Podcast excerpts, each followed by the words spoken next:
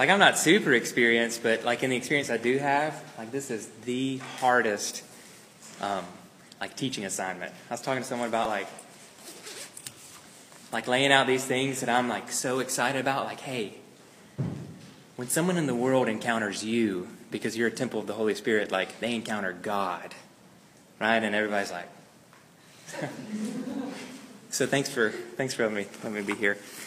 I do feel uh, I do feel some shame because yesterday there was so much and so little time, and uh, stuff I'm so excited about. I didn't even get to finish. Um, I was supposed to end at 6:40, and I looked at my watch, and it's like, oh, it's 6:40, and I'm on point one, and we still got to get to Jesus and Revelation. So I made handout for you. So I'll, uh, you guys can pass these around. Do with them what you want, like yours. They do have, like, if you want some, if you want to think more about that, like if you want to read a book, even if you want to watch a video. Um, has anyone ever heard of the dudes from the Bible Project? Okay, yeah, they have a they have a video in six minutes that super compelling, super beautiful, lays out all the stuff from yesterday. It's called Heaven and Earth. So just search that on YouTube, the Bible Project, Heaven and Earth, and uh, watch that.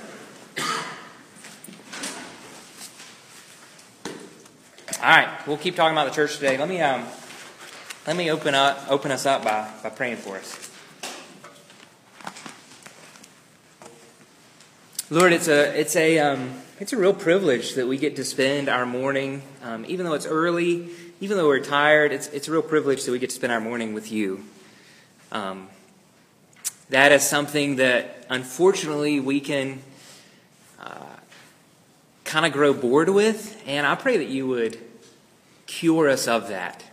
Like the reality that we get to spend time with you in your presence, and you want to spend time with us in our presence. Like the God of the universe, the one who spoke and things that weren't there suddenly were there.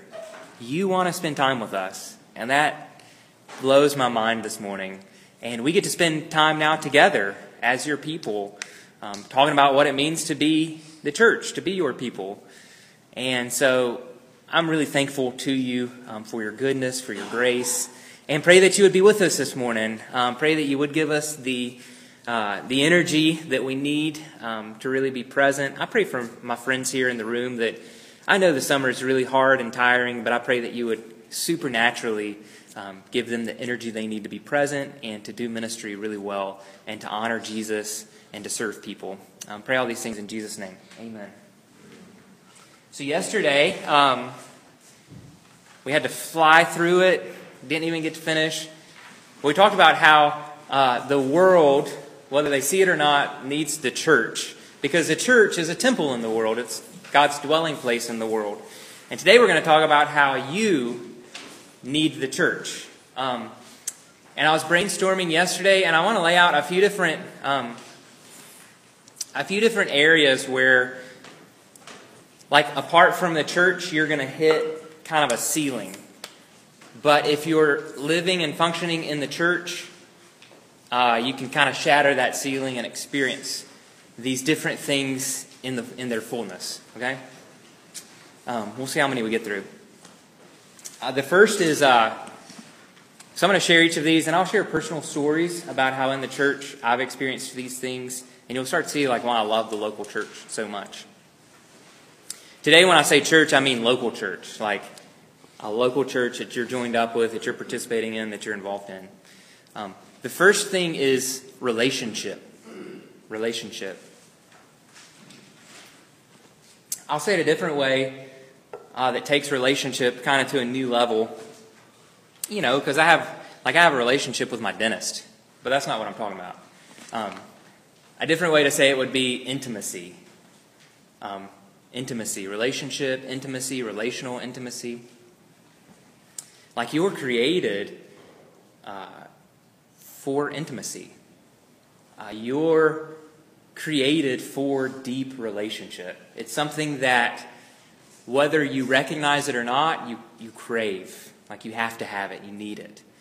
Um, we could talk a lot about why, but at its most basic level, like you're created in the image of a God who has existed from eternity past in relationship, in intimacy with Himself, um, as the Trinity, as three in one. Uh, we go searching for intimacy in all the wrong places because every human being has to have intimacy. They crave it, they need it. Um, and there are all sorts of false substitutes for intimacy, right? That if we go after, like, we won't experience intimacy, we'll ultimately experience um, toxicity, we'll ultimately experience maybe not like a literal death, but like a metaphorical death, right? Like um, unhealthy, toxic um, relationships, pornography, social media. Like there are a million, like we just lay out a million different ways that we chase after intimacy instead of going for the real thing. We settle for a substitute instead of going for the real thing. But I believe because of Jesus, um, the place where you can experience real intimacy, the real intimacy that you're created to experience, is the church. Um, because real intimacy happens when I can know the full you, like the worst of you and the best of you, and I can still love you. Like I'm not going to reject you when I hear the worst of you, and I'm also not going to be tempted to worship you when I see the best of you, when I see your glory, when I see your gifts shining. Like I can love you for you, I can be me, and we can be in relational intimacy with one another. That can happen in the church because of Jesus. I'll say this. Um, like a year ago, two years ago, I would have just ended it right there, right? Like, you can experience that sort of relational intimacy in the church because of Jesus. Yes, the church is awesome. Let's move on to point two. But here's what I'm learning from experience um, that can happen in the church, and that's sort of an ideal way to think about the church. But if we're really honest, that, um, that's really rare in the church. Like, that doesn't often exist in the church where people um, live in and enjoy and struggle through like real, deep, authentic relational intimacy with one another. That's really rare in the church. Um, and we're going to talk about why, but if I don't tell you that, like what's going to happen is three years from now, like you're going to be getting involved in the local church and you're constantly going to be frustrated. And you're going to move from church to church, like searching for this deep relationship that you crave, and you're never going to find it. Are y'all with me? Like, is that, you agree? You'll agree one day if you don't yet. Um, so let's talk about why that is and what we can do to combat it. Let's look at Genesis 3. We're just going to walk through this passage kind of verse by verse.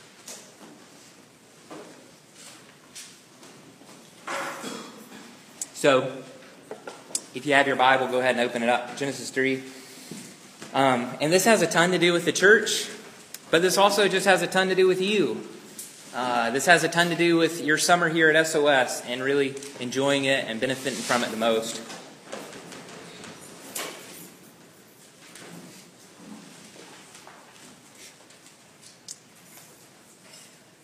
So we're created and we crave this sort of ideal relationship. But the type of relationships that we um, live in are a result of what we see happening in Genesis chapter 3. So in Genesis chapter 3, let me just point out some different characteristics of relationship that are happening. And you can see, like, you can identify, like, man, I live this same exact way. Like, instead of enjoying full life, full living, full relationship, I, like, live this kind of stunted, half hearted, ultimately, like, soul destroying sort of relationship. Okay, so let's, let's walk through this. Y'all, y'all will remember the story like uh, God and Adam and Eve living together in the garden, like there's perfect uh, unity and intimacy there. Uh, God gave uh, a prohibition, like there's this tree, don't eat of the fruit of the tree of knowledge of good and evil, for in the day that you eat of it, you will surely die. Okay? And then we get to Genesis 3. So let's look at this. Genesis 3 1. Now, the serpent, so we see on the scene there's an antagonist. Um, the serpent was more crafty than any other beast of the field that the Lord God had made. He said to the woman, Did God actually say, You shall not eat of any tree in the garden? And the woman said to the serpent, We may eat of the fruit of the trees of the garden, but God said, You shall not eat of the fruit of the tree that is in the midst of the garden, neither shall you touch it, lest you die. So, the first aspect of relationship that we all embrace, this doesn't lead to intimate relationship, this leads to soul destroying relationship, is half truths. Half truths. And y'all know, y'all know about half truths. Like you got something to confess, something you're not proud of, you feel a lot of shame and guilt about it, and in order to protect yourself, in order to shield yourself, like you don't tell the whole truth, right? Like dudes, you don't tell like all the details of what went on when you like visited that website, right? Like you try to brush it up, like shine it up a little bit, like polish it a little bit. Half truths. Instead of living in transparency and vulnerably, in vulnerability, we tell half truths. Eve, inst- Eve says like, yeah, God said we can't eat it. He also said we can't touch it. And the serpent's tricking her with half truths. Did God really say to you that you can't eat of the fruit of this tree? Half truths. Let's keep reading. Uh, verse 4 But the serpent said to the woman, You will not surely die. Half truths. For God knows that when you eat of it, your eyes will be opened, and you will be like God, knowing good and evil. Look at verse 6. There's a ton in verse 6. So when the woman saw that the tree was good for food, and that it was a delight to the eyes, and that the tree was to be desired to make one wise, she took of its fruit and ate. And she also gave some to her husband who was with her, and he ate. We miss this because we're so familiar with this story. We've heard it and we've read it a million times. But the way that the author of this story kind of inserts Adam into the narrative, um, like is kind of ironic and comical. Like all along, Adam has been there, but he's not even mentioned until verse 6, where the writer of the story says, And she also gave some to her husband who was with her. Like there's a sense of irony. Like a sense of, um, even though it's not a funny situation, like there's a sense of like comedy going on, right? Adam was with her all along, yet there's this sense of like passivity, passiveness. And we do the same thing in our relationship. Like we're passive with one another. And then, and as Westerners, we can really identify with this, um, there's a sense of independence going on. Like the serpent tempts Eve, Adam standing passively aside, and Eve like just makes the decision in isolation and independence. Okay, sure, I'll take some of this fruit and eat it. I'll give some to my husband, and he'll eat it too. Instead of, like, this is a huge decision, right? Like, God told you not to do this, and you're going to do it why don't you, like, hey, let me talk to my husband about this, right? Like, let me just reach out and ask him for help. Like, hey, what do you think about this? I'm about to make this decision. Let me, let me ask God what he thinks, right? Like, instead of living dependently, we live independently. And that's actually like a value that we have in America. Like, I can live independently, I can live on my own, I can live without the help of other people, and it's toxic in relationship. It doesn't lead to relational intimacy and health and thriving. It leads to toxicity and death. Okay? Independence. All right, keep going. Verse 7 Then the eyes of both were opened, and they knew that they were naked, and they sewed fig leaves together and made themselves loincloths. Verse 8 is, I think, the saddest verse in all of the Bible, and then verse 9 is the hopeful, most hopeful verse in all of the Bible. Look at verse 8. And they heard the sound of the Lord God walking in the garden in the cool of the day. And the man and his wife hid themselves from the presence of the Lord God among the trees of the garden. For the first time in human history, humanity wants nothing to do with the presence of God, but they hide from God's presence, which is the story of humanity ever since this moment. And it's the story of your life, too. Like you live in hiding. Um, it's your natural inclination to hide and to live in isolation even if you're a person who like loves being around other people, like you, you tend to hide. Instead of being fully transparent, like here's the full me, like I'm going to hide. I'm going to guard. I'm going to isolate some things. The man and the woman hide from God's presence. Like it's so sad. And then look at verse 9. This is the most hopeful verse in all of Scripture.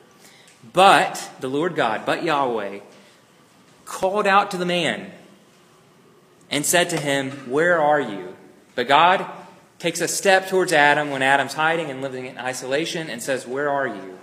And it's not a geographical question like, This is God, this is Yahweh. Like, He's, com- he's all knowing. Like, he knows everything. He created the garden. It's not a geographical question like a cosmic game of hide and seek, right? Like, man, Adam is a really good hider. Even God can't find him.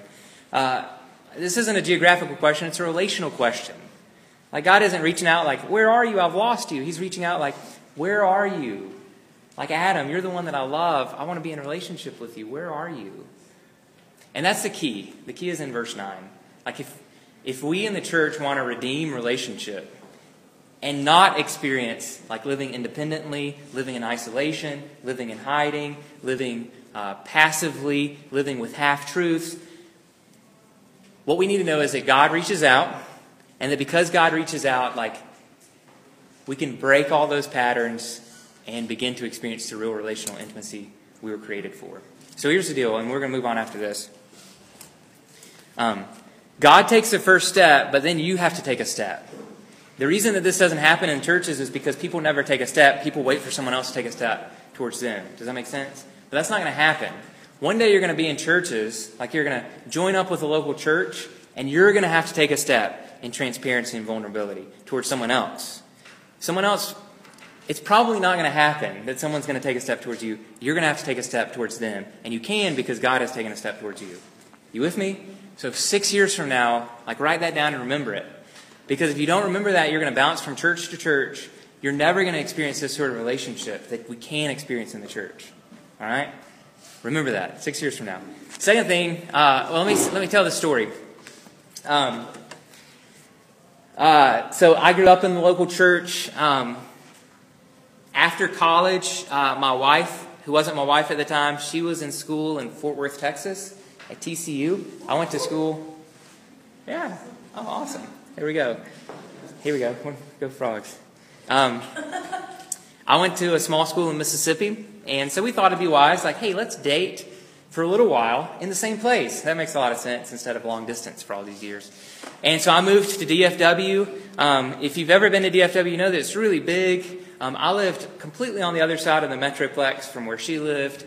Um, and it was one of, like, it was the darkest and hardest season of my life because all of these things were true for me. Like I was living in isolation. I was passive. I wasn't taking steps towards other people. I was living independently. Um, I was hiding. I was trying to get involved in this giant church in Dallas where there's a really famous preacher that some of y'all probably listen to, and it was really hard to do. Um, until I moved to Fort Worth, I got involved in this small church. By God's grace, people were taking steps towards me in transparency and vulnerability. And finally, I started to break some of these cycles and experience this sort of relationship. Okay? Um, so, I, I, like, I want you guys to experience this in the church, and I believe you can through Jesus and through God reaching out to you. Second thing is um, you need to grow up into spiritual maturity, and I believe that the structures and means that God has put in place for you to do that is the local church. Um, Paul says in 1 Corinthians, listen to what he says. Like this is Paul writes some crazy stuff to some of these churches. Some churches like he's so affectionate and so kind and so loving towards, and then other churches like, man, this has some sting to it, right? Like punch me in the gut, Paul. This is what he says to the Corinthians in 1 Corinthians 3. But I could not address you as spiritual people. Whoa. I could not address you as spiritual people, but as people of the flesh, as infants in Christ.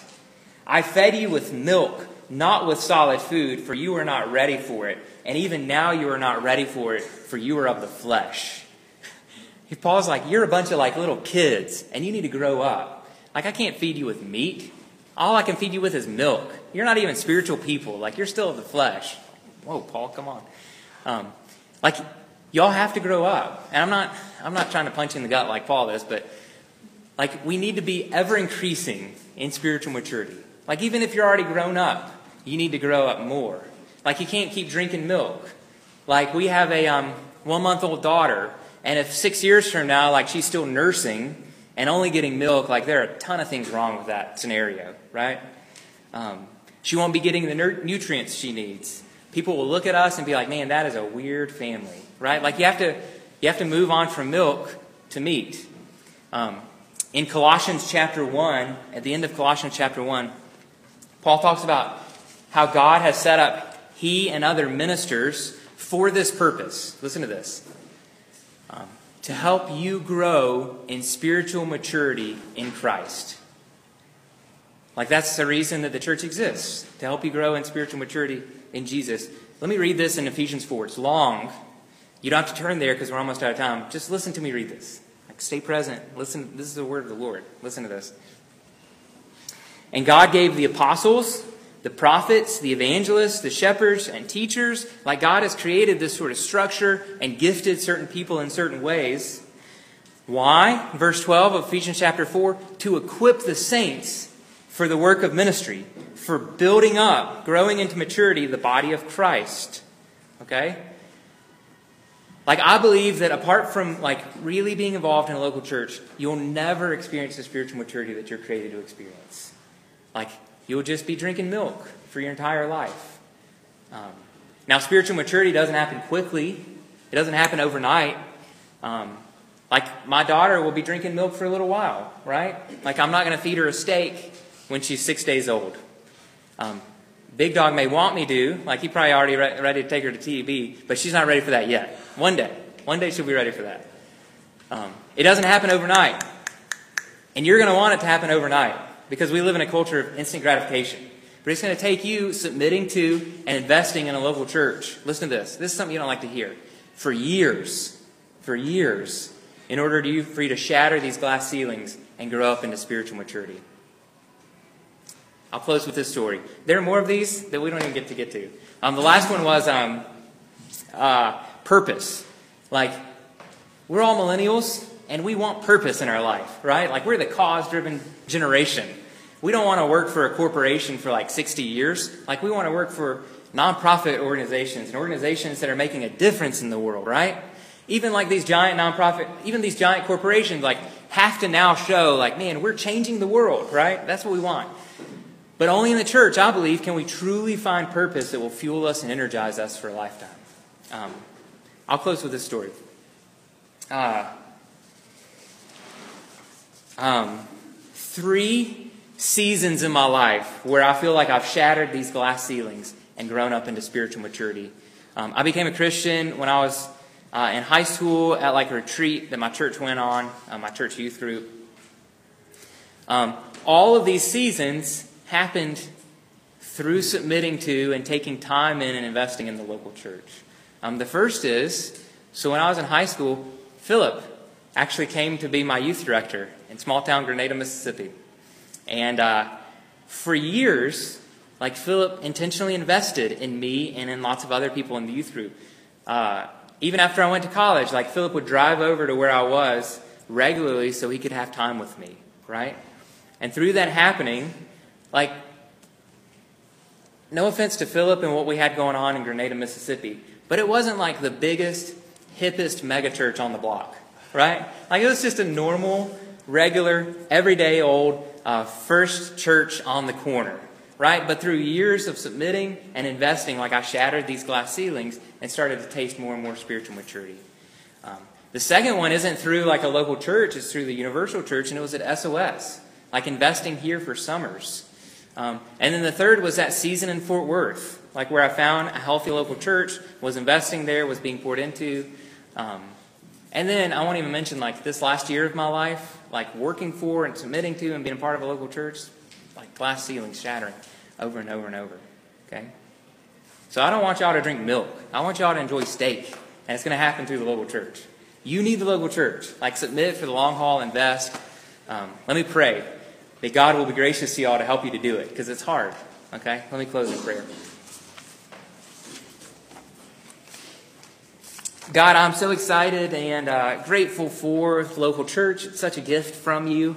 Um, I'll be honest, it's like we talked about, like we can talk about this idyllic, amazing vision of the church where like there's community and relational intimacy and like we're growing in spiritual maturity all the time and instantaneous and all this sort of stuff, but that's just not the reality. Like that's not how it works. That's not what it looks like. Um, real relationships are messy and are really scary and are really hard. And really growing into spiritual maturity takes a long time and is slow and is frustrating. But for some reason, Lord, that's the way you work. And for some reason, you choose to do it through the local church. So, my prayer um, for every person gathered in this room is that you would give them a lot of grace to invest for the long haul in a local church. For years, for years and years and years. And Lord, I pray that through that, um, they would experience. So many so few people actually taste this but i pray that people in this room would taste real relational intimacy with other people. And i pray that they would experience real spiritual growth that they would be able to move on from drinking milk and that they'd be able to enjoy richer and finer things in their life through the local church and spiritual maturity and then that they would have real purpose in the local church for every aspect of their life not just ministry but whatever sphere you're calling them to work in that they would have purpose there um, that they find by being involved in local church. Pray all these things in Jesus' name. Amen.